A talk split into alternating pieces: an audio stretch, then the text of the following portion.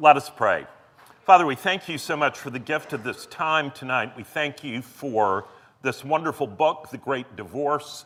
We thank you for this wonderful conference that many of us experienced this past weekend. Lord, as we come tonight from busy days and busy weeks, we pray that you would help us to put aside all of the other things with which we've been preoccupied and that you would open the eyes of our hearts that as we look at your word and then look at the stories that Lewis has written, that we would be drawn further up and further in. Lord, we pray that you would bless us with your Holy Spirit this night, for we pray all of this for Jesus' sake. Amen. So it is a great joy uh, to see you here tonight and also to have the folks that are listening online. Um, for those that are listening online, I do want to just say uh, what a great joy it was to meet so many of you at the Lewis Conference. One of the things that apparently is true about me that I did not realize is that I have a somewhat unusual voice. And so, as I was wandering around chatting with people at the conference, people that I've never met would come up to me and say, You're the podcast person. Uh, which was not anything I've ever been called before, but I've decided to embrace that. Uh, but it was a beautiful thing, and I got to meet a lot of people that follow the class who live elsewhere. So that was, that was a great joy. So, just so you know, tonight we are going to be setting the stage some for chapter 9, uh, which is the long chapter uh, where Lewis encounters George MacDonald that some of you read ahead and were frustrated with me for making you spend an entire week on MacDonald before, but you'll thank me later. Uh, it was good for you. Uh, but we're going to set the stage a little bit for that tonight, and then we also are going to do a little recap of some of the high points from the conference uh, for those of you who could not be there. So, uh, our music tonight, if I can get this to do.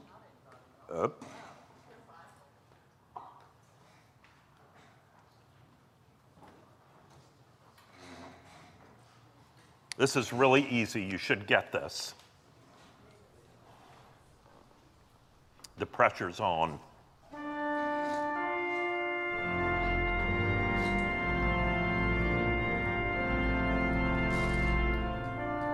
I know Laura already knows what it is.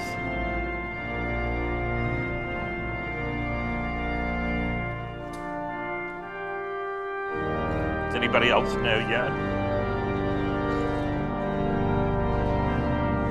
All right, Jane knows. I'm going to let it play till it gets to the first line.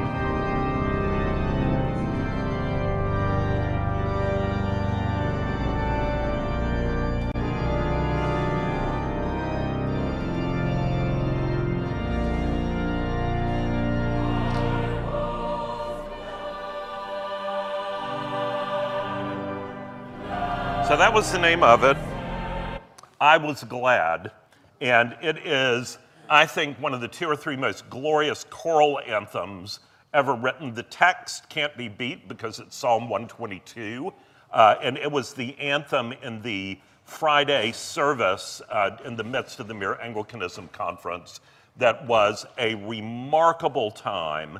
And one of the remarkable things about it is that we had uh, a lot of remarkable speakers and several said that it was the most moving worship experience that they have ever experienced in their lifetime, which is saying a lot.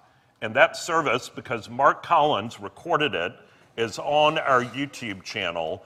And I would strongly encourage you to set aside some time and put it on a big screen with big speakers and just bask in it because it was wonderful.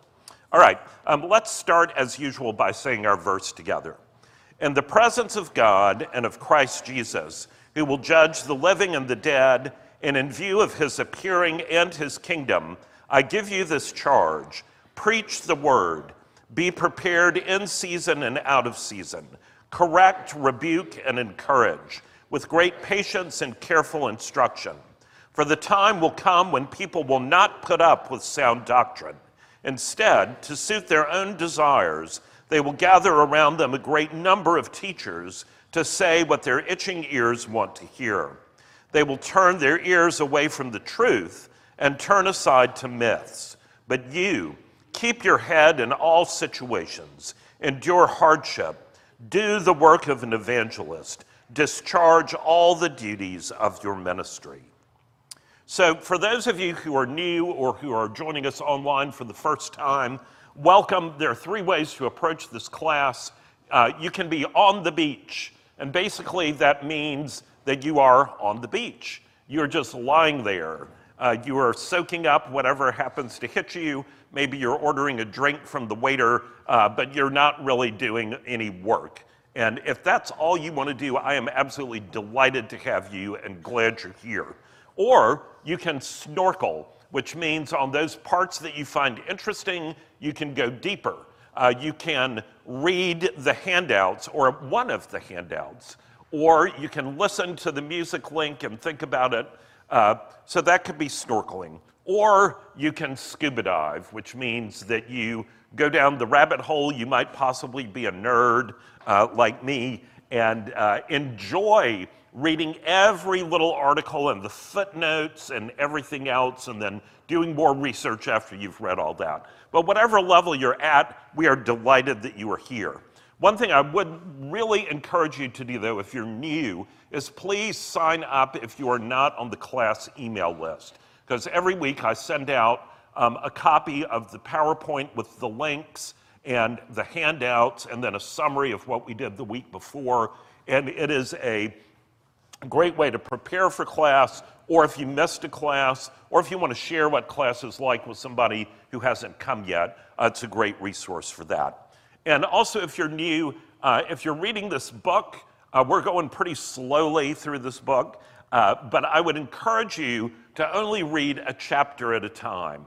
It's really easy to just want to blaze through this book, but this book is designed to be chewed upon like a really fine steak.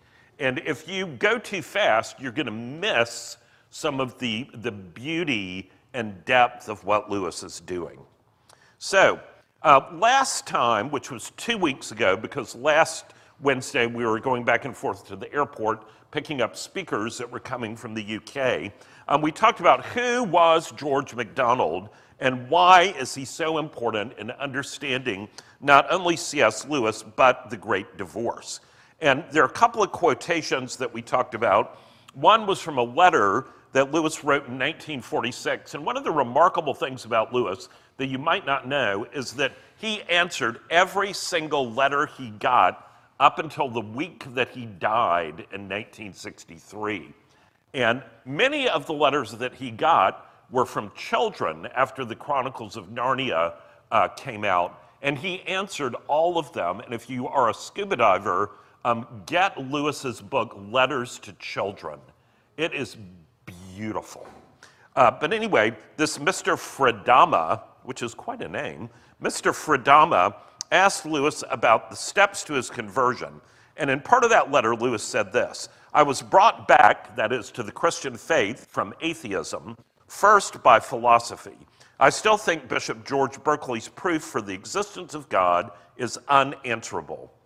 Second, by increasing knowledge of medieval literature, which we heard about this weekend, it became harder and harder to think that all those great poets and philosophers were wrong.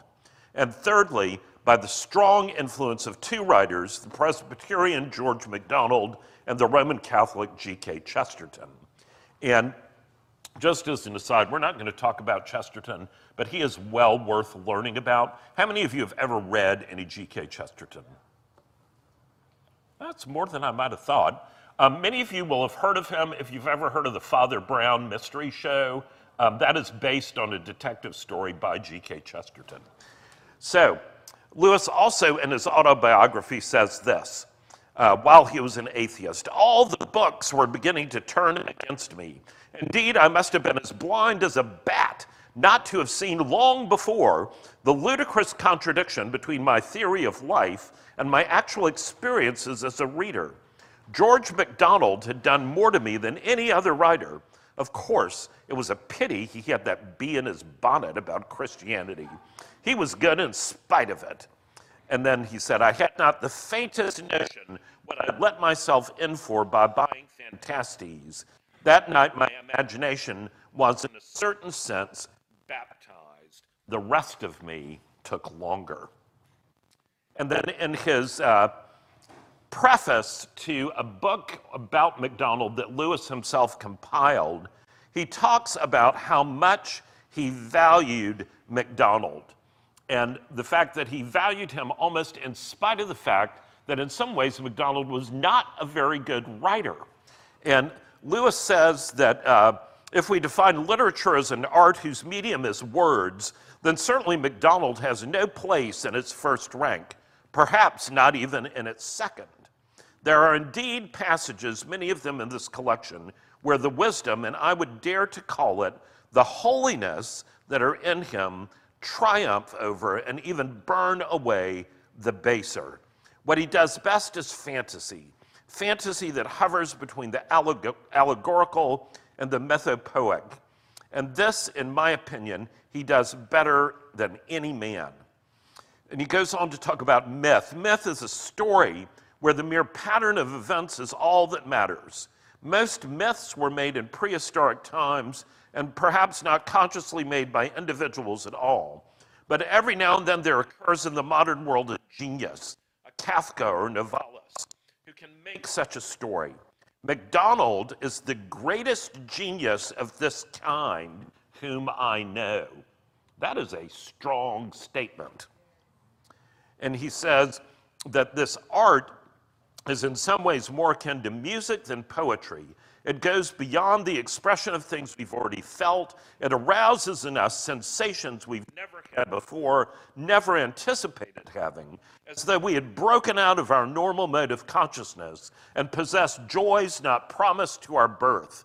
It gets under our skin, hits us at a level deeper than our thoughts or even our passions, troubles oldest certainties till all questions are reopened, and in general shocks us more fully awake than we are for most of our lives. The divine sonship is the key conception which unites all the different elements of his thought.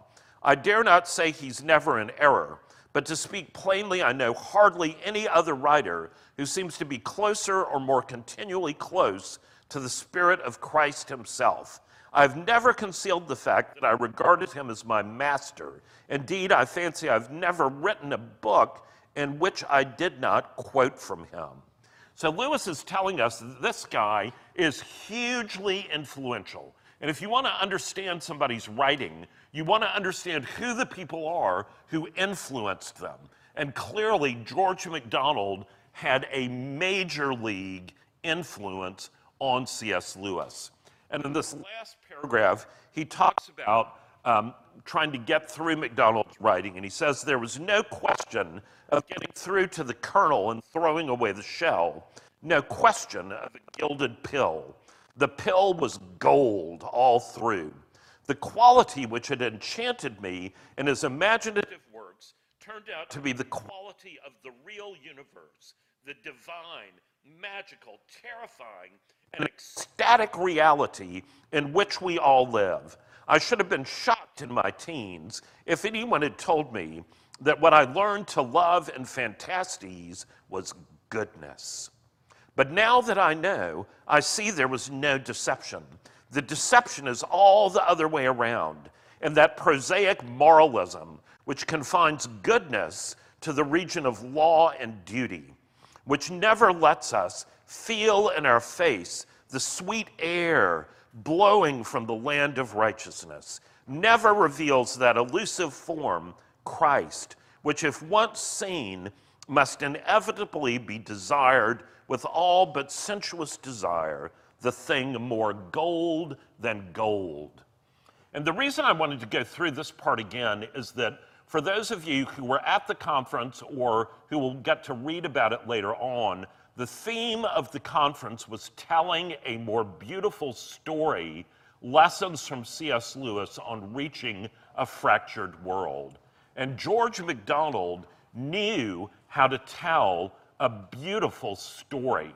And that line that I just read, uh, I think, tells us about that. Not only the, the sweet air blowing from the land of righteousness, but that line about the reality that we live in, that is an ecstatic reality, that it is a the life that we live, we are surrounded by wonders. And what Satan and his minions and materialism and our cultural issues and all that have done have caused us to walk around all the time looking down and being in despair and being anxious rather than looking at the wonder of the creation of God that is all around us. And when we recover the beauty of that story, we not only have the truth of the gospel to share, but a completely different lens about viewing what life on this earth is all about.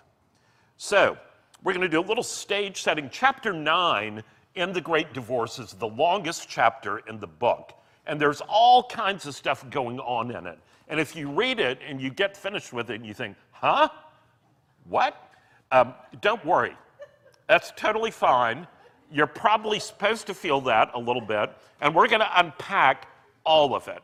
So do not worry, do not be anxious. It's all going to be fine.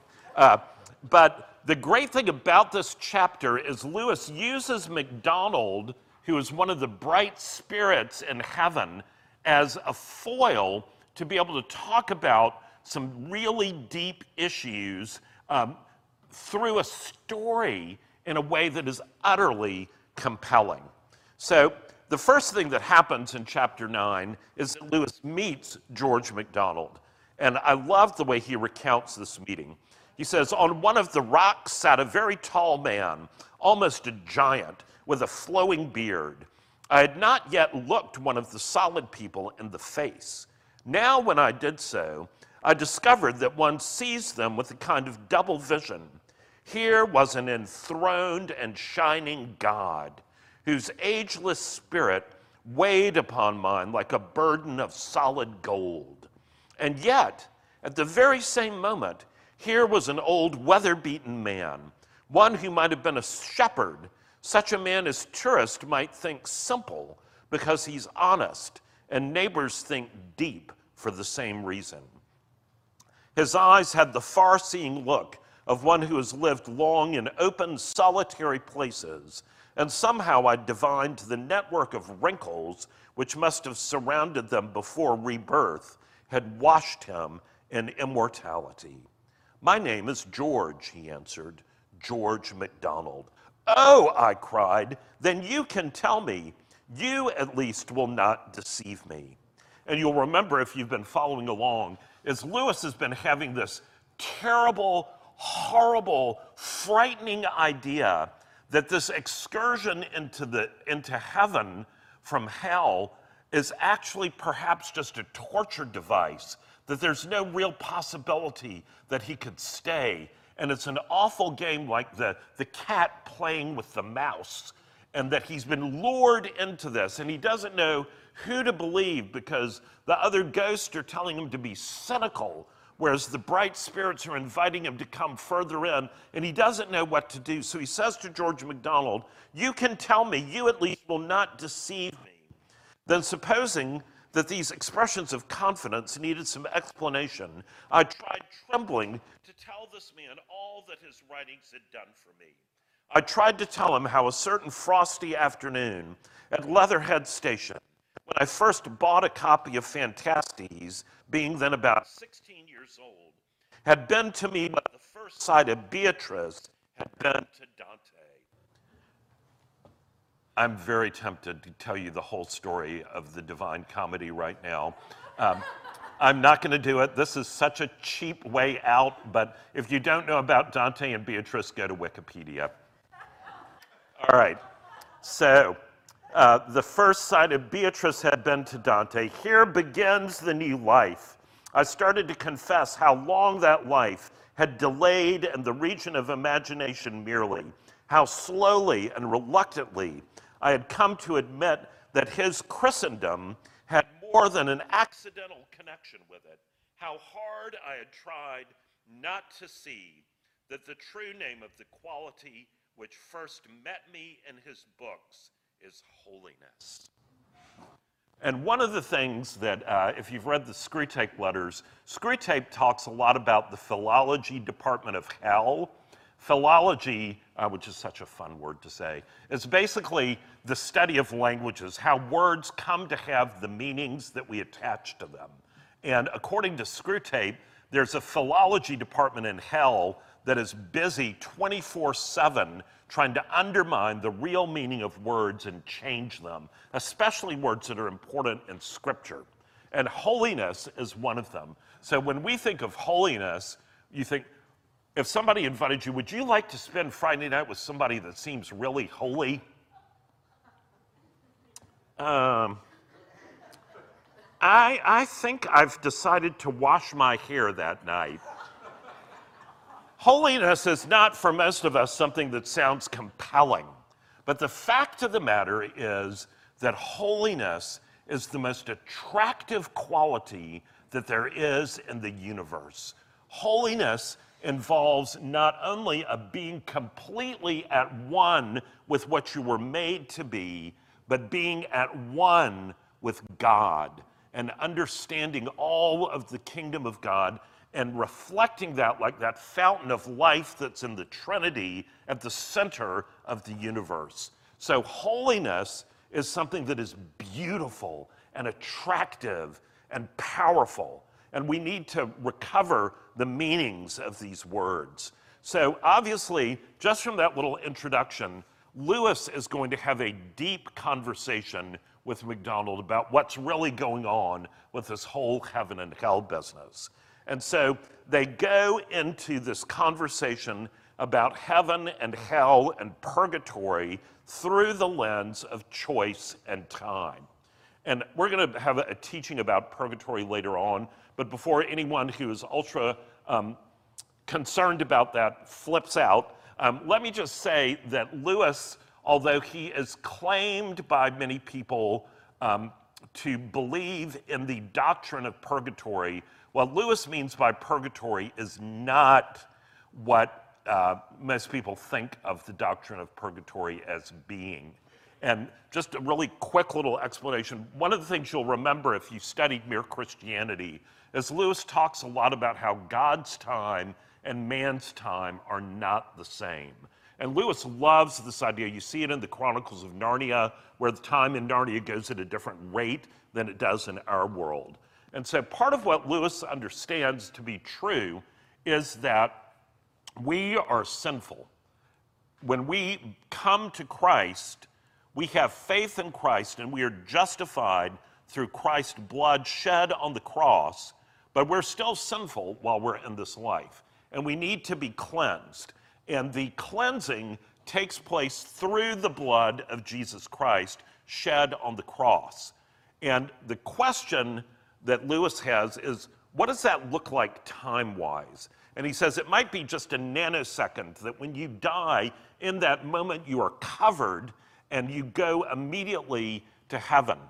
But it may be that the other scripture passages where it talks about being judged on all of your deeds, that there's, a, there's some kind of time in there. But none of us know how long that lasts. But the chief point Lewis makes is that we cannot earn our way, we cannot be sprung um, like the medieval idea of purgatory, that you could be sprung out of it by something. The only way to heaven is through faith in Jesus Christ and his shed blood, and that that is all you need. So we, will we'll talk more about that later, but there's a conversation about all of that. If you get confused reading that part, don't worry. We're going to deal with that. There are two really good handouts tonight. I can say that because I didn't write either of them.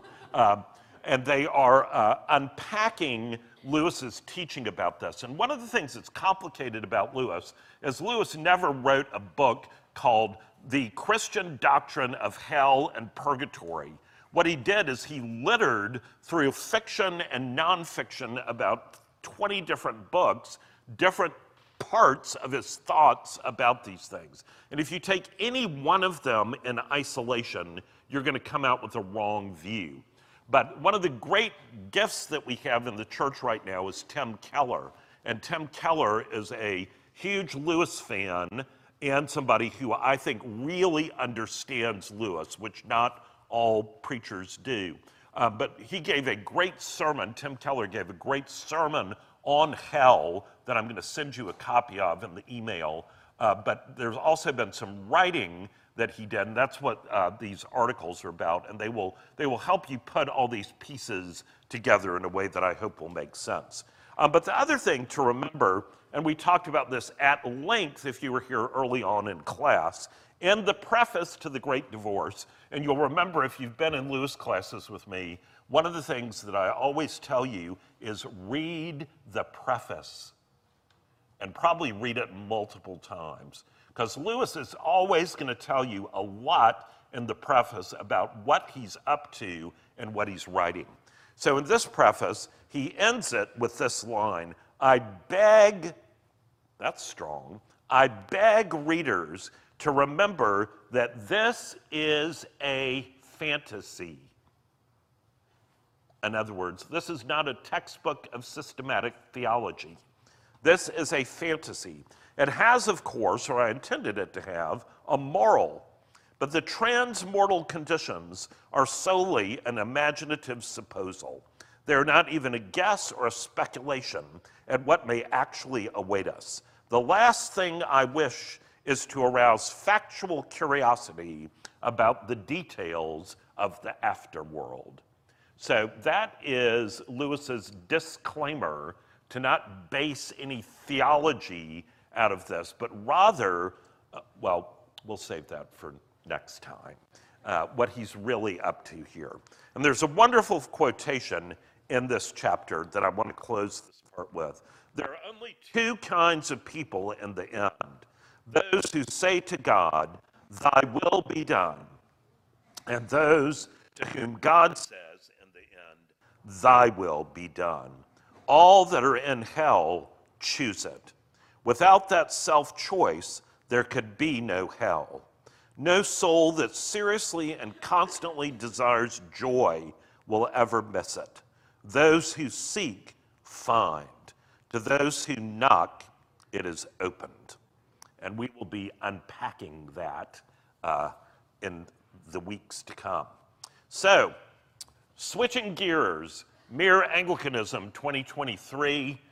What a great time it was. Uh, we were very privileged to have many of the leading Lewis scholars in the world with us. We had attendees from all over North America and from some other countries, nearly a thousand people when you count all the volunteers and staff and everyone else. It was on, by far the largest conference on C.S. Lewis ever held in history anywhere, right here in Charleston, South Carolina, of all places.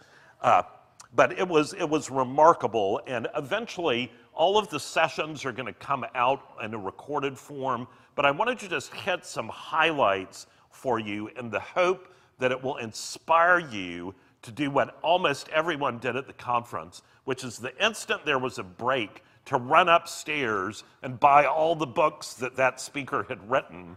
So the bookstore kept running out of things. Anytime a book got mentioned from the podium, you could literally, if you had a camera up there, be like, shoop, shoop, shoop, and then there'd be a blank stack there, no stack at all. Uh, so the conference started with the Reverend Dr. Alister McGrath. Alister McGrath is one of the most brilliant people in the world. He has not one, not two, but three doctorates from Oxford University in intellectual history, biochemistry, and theology.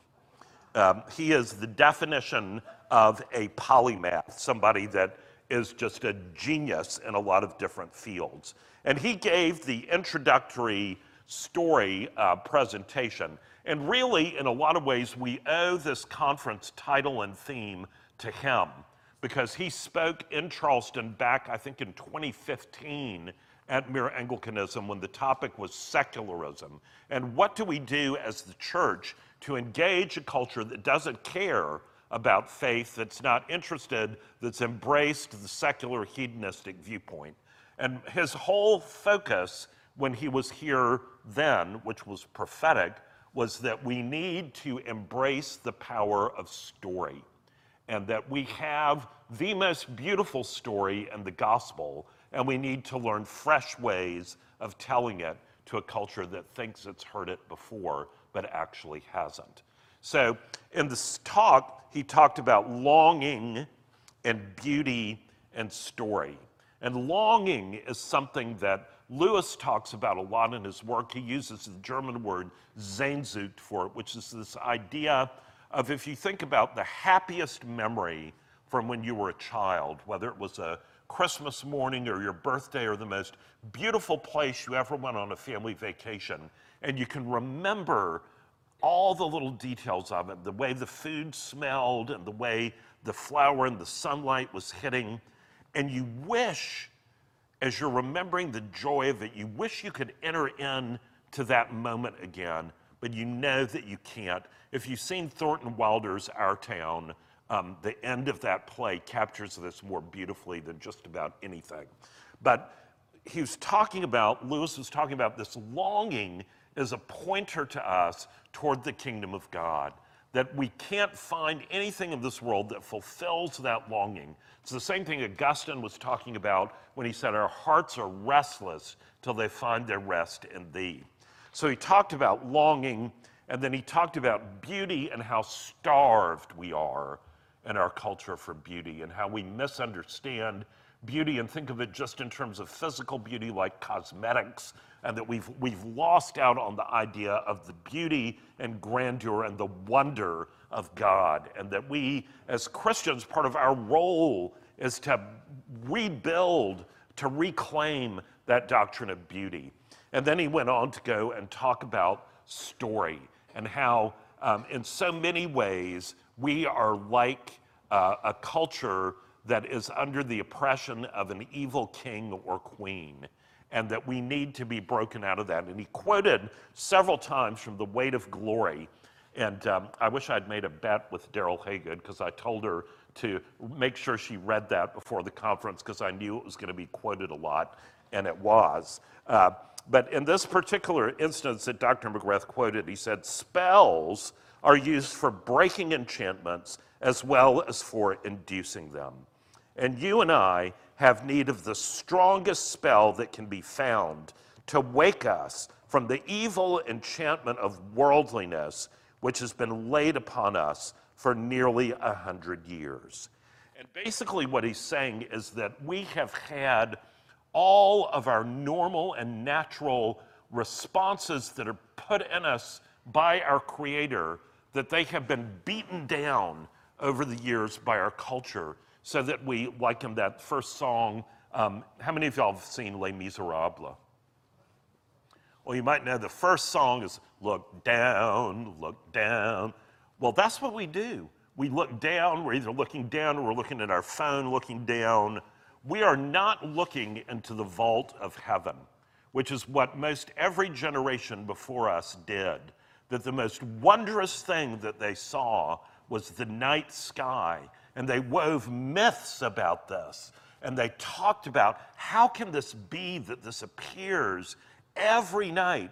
And now we've crowded out the night sky by our man made mercury vapor light. And um, it's not a good trade.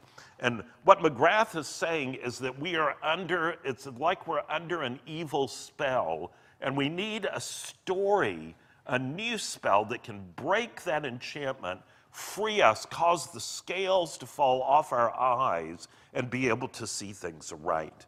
And then when he was talking about beauty, quoting from Weight of Glory again, he said, We do not merely want to see beauty, though God knows even that is bounty enough. We want something else which can hardly be put into words, to be united with the beauty we see, to pass into it, to receive it into ourselves, to bathe in it, to become part of it. And this longing for beauty is all over our culture. And it's part of the reason that in the 20 to 30 year old age range, The Lord of the Rings and the Chronicles of Narnia are both in the top 10 books and movies for that demographic because we live in a world that is starved for beauty. And you enter those stories, and there's beauty everywhere. And people are so sad they don't want to come out of them. And this is where, now, I'm not endorsing video games, but there's some video games that create a beautiful reality like that. There are others that are just horrible and violent. Uh, but it's part of why people get addicted to them because you can go into this place where there is beauty, and we're starved for that. But McGrath closed by saying Christianity is a story with a capital S that we can trust. It is a story that will not let us down, that's not just a beautiful idea, but false. It's a beautiful idea that is true with a capital T, and it also draws into it our own story. Our own stories connect with the truth and beauty of the gospel. So he teed up everything. And the next, we had Philip Ryken, who's the president of Wheaton College. Uh, many of you know that's where uh, Billy Graham was a student, a lot of other famous Christian leaders. But it was also the first place that realized C.S. Lewis is someone who really is going to be important. And they started an archive on C.S. Lewis while he was still living in the 1960s and started building a collection. And so now the Marion Wade Center there, other than the Bodleian Library, is the greatest repository of Lewis, Tolkien, and Inklings materials in the world.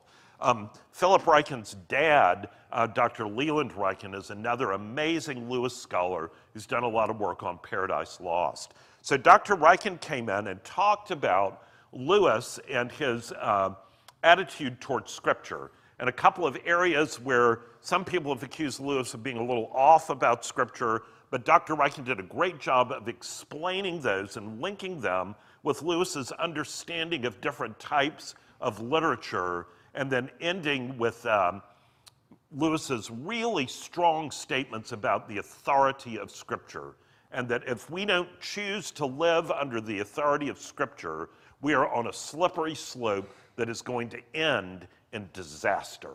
And Lewis, um, throughout his life, proclaimed that Scripture was the thing that must guide us as individual Christians and must guide the church as well.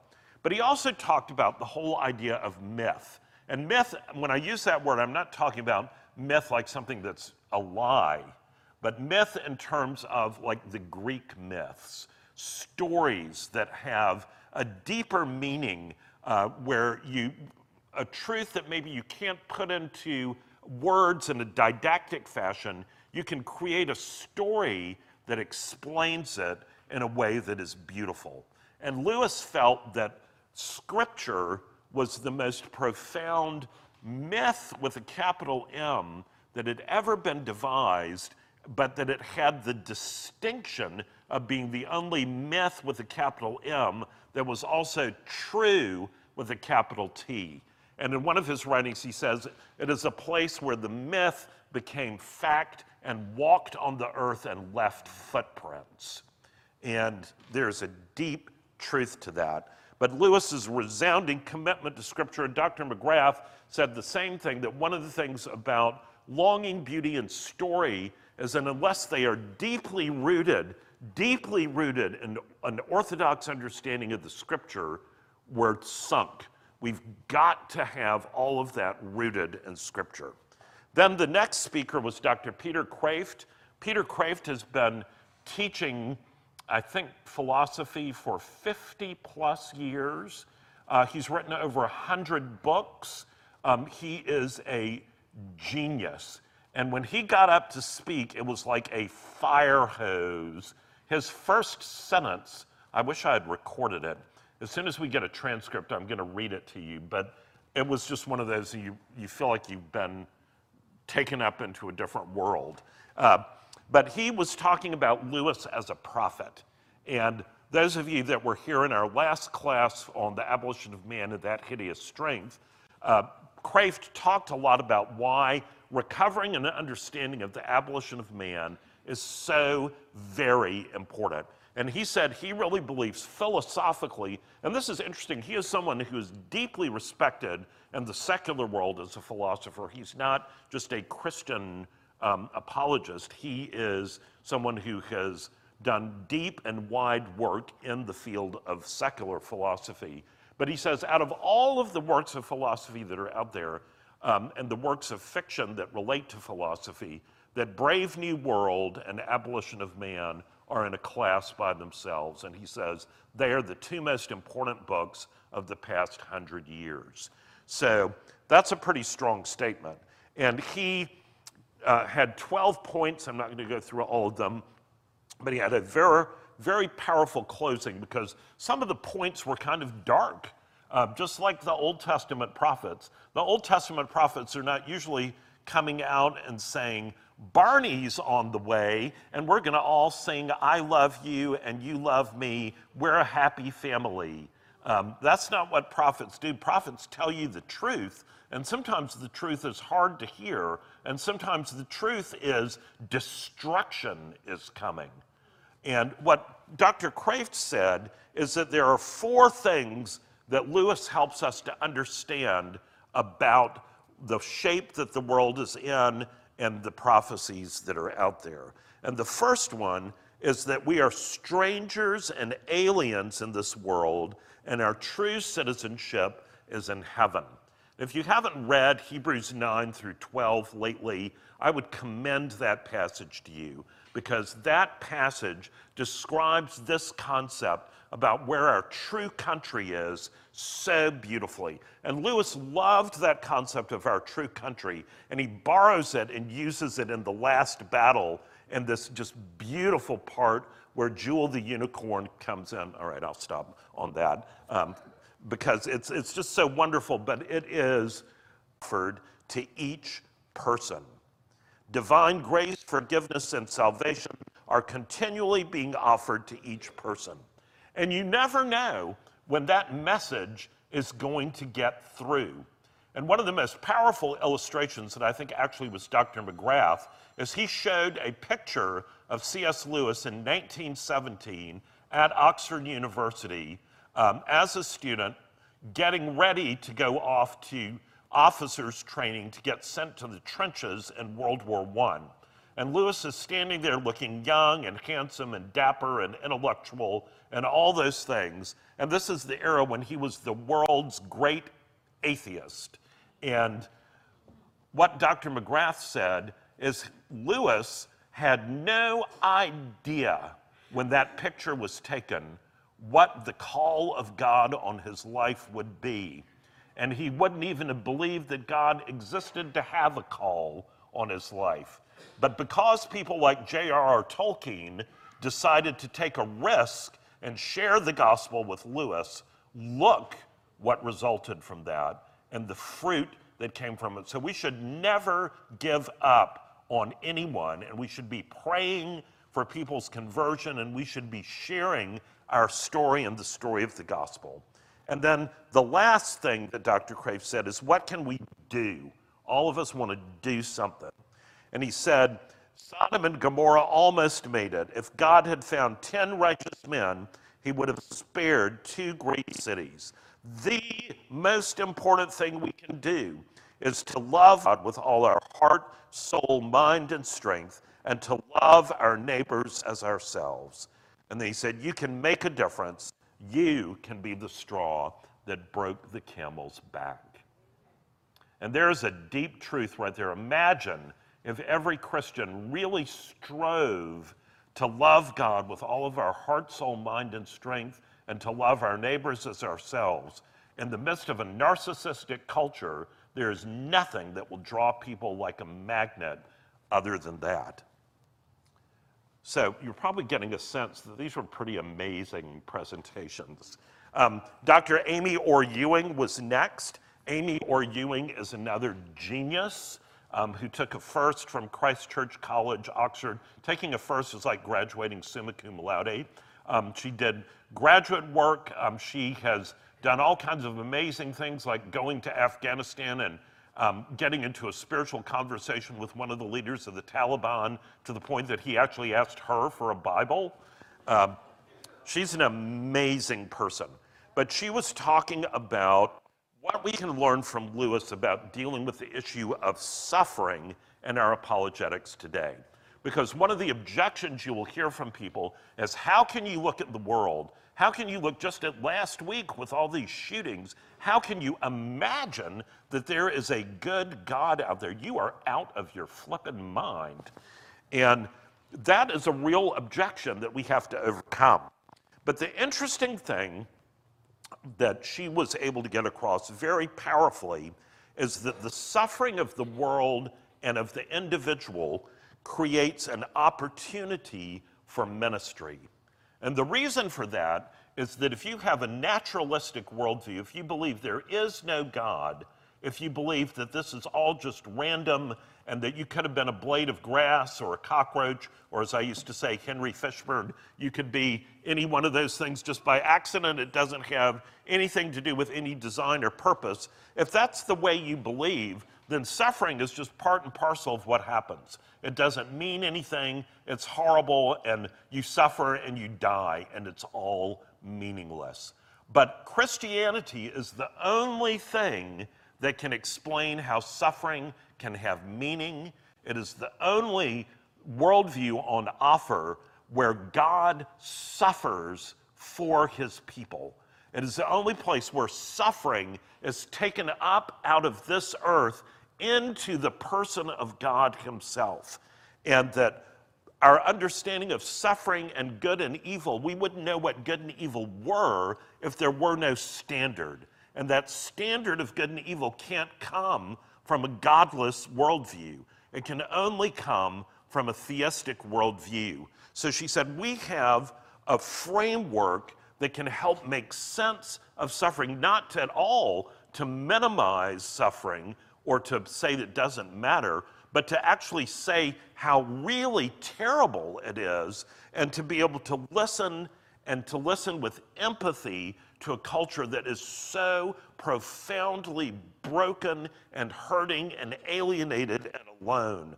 And she said this longing for justice that we see in our culture right now represents a huge gospel opportunity because justice is one of the things that is an attribute of God. God is the very definition of justice and trustworthiness. And his word is true. And the more that we can lean into that kind of framework, there's an opportunity to be able to speak the gospel into those situations. Um, Amy has written a number of books that I would commend to you. I'm going to try to remember to attach a book list um, when I send out the email. So the next talk was by Simon Horobin, who has Lewis's old job um, at Oxford. Um, Simon is a genius. He became a full professor at Oxford um, with Lewis's old job uh, at the age of 40, uh, which is not something that happens. Um, Simon, by training, is a philologist. Remember, we talked about that a little while ago. Um, one of the interesting things about Simon is I think he is the only person in history who wrote a book on philology that got onto the top bestseller list. Um, it was on the bestseller list for weeks in England, and it was even picked by the Catholic Herald, which is a big newspaper in the UK, as their 2016 Book of the Year. So, Simon, if you know anything about medieval literature, he is the world authority on Piers Plowman. Um, he is, uh, well, he's the world authority on a lot of things, but he's a deeply Christian man, and he um, is in the midst of writing a book about Lewis right now. And so he was talking about what can we learn from the Narnia stories about telling a more beautiful story in a world that is starved for that. And so he titled his talk Narnia, The Monsters and the Skeptics. And I want to just unpack that for a minute. Uh, Lewis and Tolkien, when they were on the faculty at Oxford, single handedly decided that the syllabus of what people studied when they studied English literature needed to be changed. So they did some politicking and they succeeded in managing to completely change what works of literature you studied if you were studying English literature. And they brought in for the first time to the mainstream Beowulf, Paradise Lost, and some other works like that. And because Oxford was the greatest English speaking university, that curriculum went all around the English speaking world even to the point that when I took English in high school, we were basically studying what Lewis and Tolkien said we should study. Tolkien, a lot of people don't know this, was the world expert on Beowulf. And he wrote this essay called uh, The Monsters and the Skeptics about Beowulf. And what he wrote was about the whole idea of people trying to use different lenses to understand works. How many of you had everything you read in high school English interpreted through Freud? Yeah, there's still a lot of that out there. Um, but what Tolkien was trying to say is that when you read a critic instead of reading the author, you kind of miss the point of the work. That what you should do is read what the author wrote and try to figure out what he meant rather than reading what a critic says the work means. And he wrote this brilliant essay, The Monsters and the Critics, and he uses this analogy that is just one of the greatest analogies ever. And he said, Think of the critics as being like archaeologists that have gone out into uh, Cornwall in England and they find the remains of this tower. And so there are all of these blocks of stone and this big pile on the ground. And so they're picking up these stones and examining them and looking at how the mortar might have worked that held them together and talking about why they used this stone instead of that stone. And then they wrote all these essays about the stones. And Tolkien says, and they never thought about the fact that the whole reason that the tower had been built by the builder was that that was the only point in hundreds of miles where when you built a tower, you could see the ocean. And that the whole point of the tower was to see the ocean, and all the critics could do was look at the blocks. So Simon is talking about that is where we are with the culture. That we have these watchful dragons of the heart and mind that would keep us from understanding the truth that God has put all around us. And because we have so many watchful dragons and we've been mal-educated, like malware on your computer that gets in and undoes everything and locks it up, we have been mal-educated so that we have to be set free from that um, because these watchful dragons will stop us from hearing the truth. And Simon said that the, um, I have to be careful about saying Simon said, uh, the, these watchful dragons, the only way to get around them is through a beautiful story. Because if you've got a good hook, people will go right there with you. They will go right there with you. And we talked about Harry Potter as such a great example of this. If anybody had ever predicted that 13 year olds would be in a line at a bookstore to buy a 700 page book, people would have said they were crazy. But it shows you the power of a good story with a good hook. And Dr. Horobin said, the Chronicles of Narnia are some of the best stories that are on offer. And he played with us a little bit with the Voyage of the Dawn Treader, and all the people there were saying he needs to make an audio book because listening to him read, you felt like you were just right there. But he talks about how Eustace, um, the character in that, who's this obnoxious boy, um, the one in the silver chair where it says Eustace Clarence Scrubb um, was his name, and that he almost deserved it. Uh, he, was, he was just awful. So he is sinful, he's greedy. While they're on this trip on the ship, he sees this hoard of gold. And he's like, oh, all this gold, I'll be rich, and then I can lord it over all of these other people that have been so mean to me. And he goes and he's like luxuriating in all this gold. And he wakes up and he thinks, oh, why does my arm hurt after I put that big gold bracelet on? And he realizes he's been turned into a dragon because of his lust for this gold. And the story goes on, and eventually he becomes really sad about being a dragon, and he realizes how all of the things that he thought about other people that maybe he might have had some problems himself.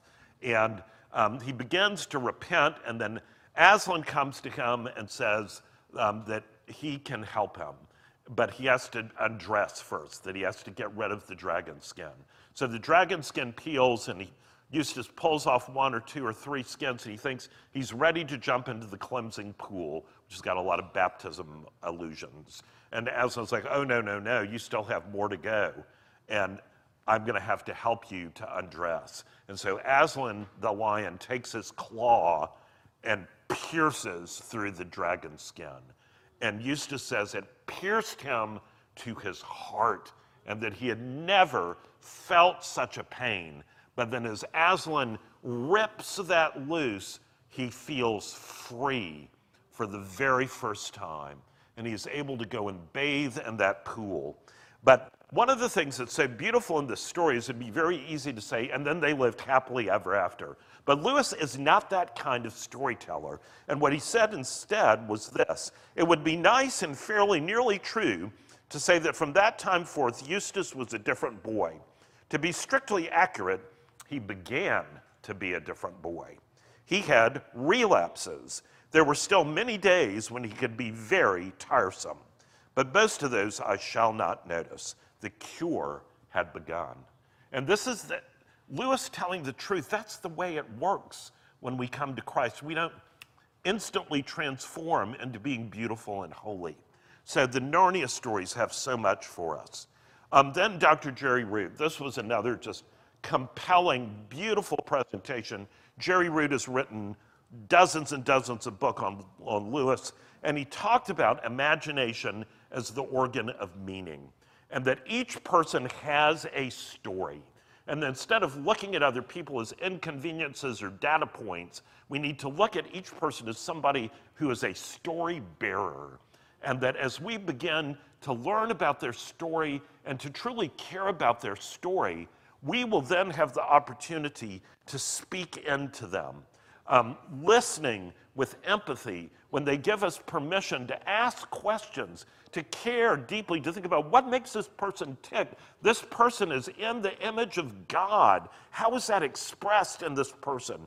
And then that gives us the ability to then share our own story.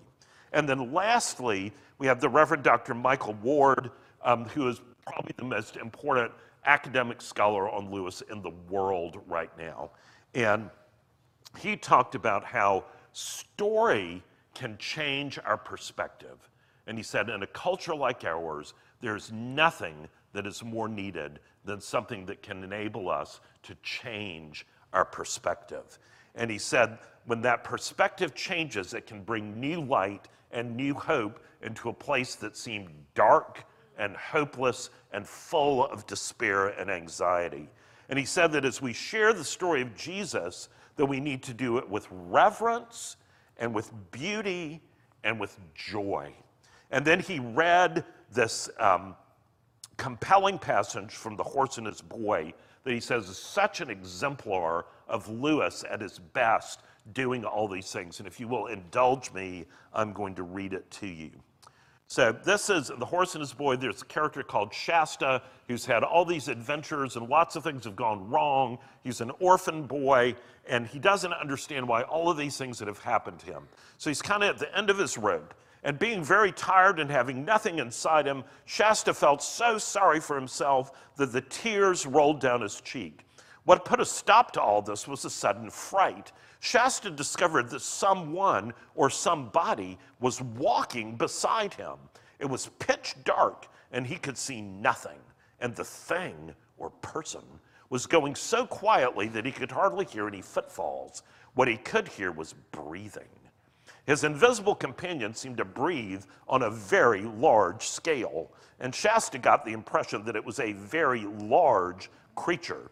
And he had come to notice this breathing so gradually that he had really no idea how long it had been there. It was a horrible shock. It darted into his mind that he'd heard long ago that there were giants in these northern countries. He bit his lip in terror.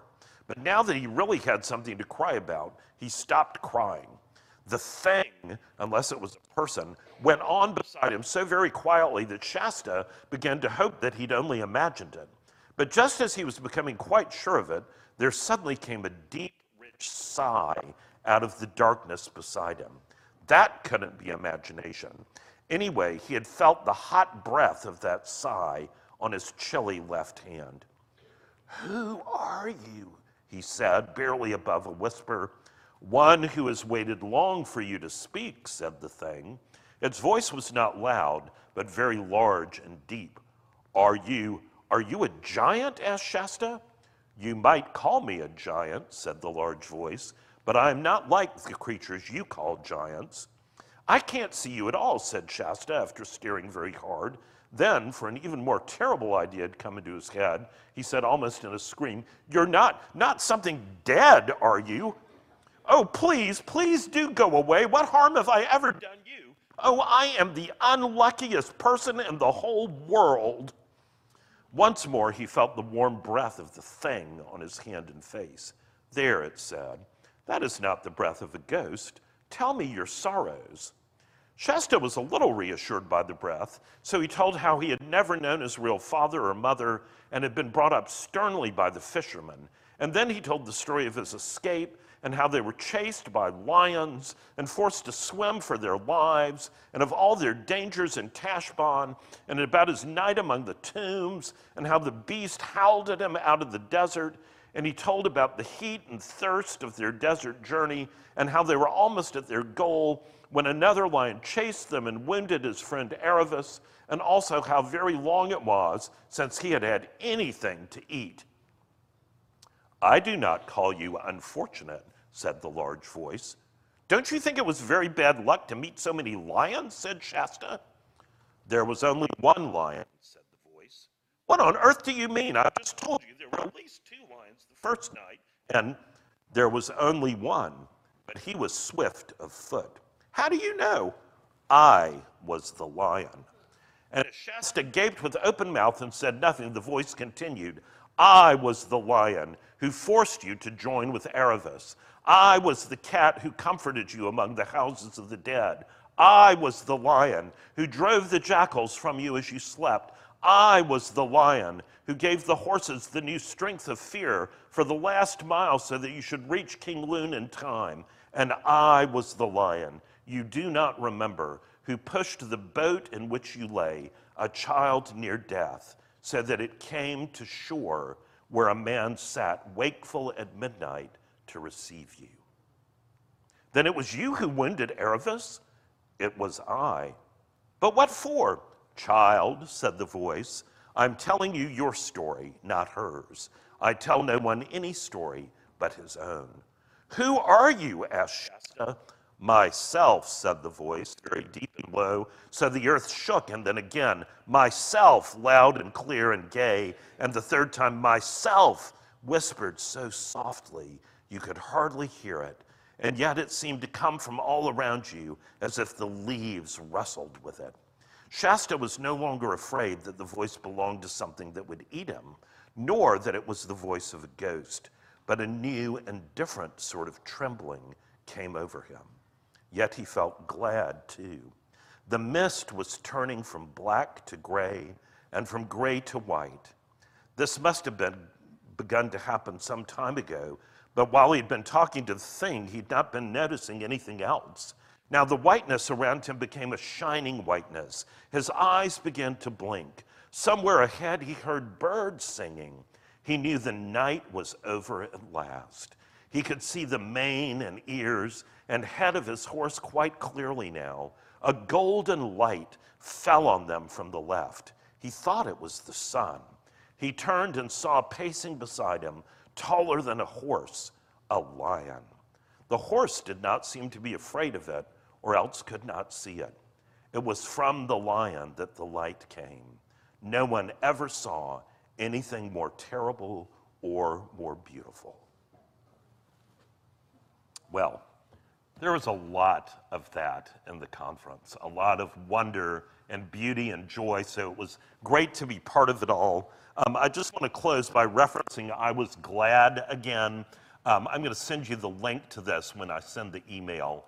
But it was a reminder when we were in this conference and in the worship services, surrounded by the presence of the Holy Spirit, that there was deep joy that was inexplicable in any earthly terms uh, because of that the presence and the aroma of Christ that pervaded it all, um, all coming through the lens of people who love the stories of C.S. Lewis. So, with that, let me say a prayer for us. Father, we thank you so much for the gift of this time tonight. We thank you for the gift of the conference this weekend. Lord, we pray that the seeds that were planted through that conference and through Lewis's works would continue to bear great fruit. Lord, that the spell that we are under in our culture would be broken, that we would see beyond the clouds to see the blue sky and the sun and the love and wonder and awe and beauty of who you are and of who you have made your son Jesus to be for us, the Christ, the Lamb of God, who gave his life for the sins of the world. Lord, we thank you and praise you and pray all these things in Jesus' name. Amen.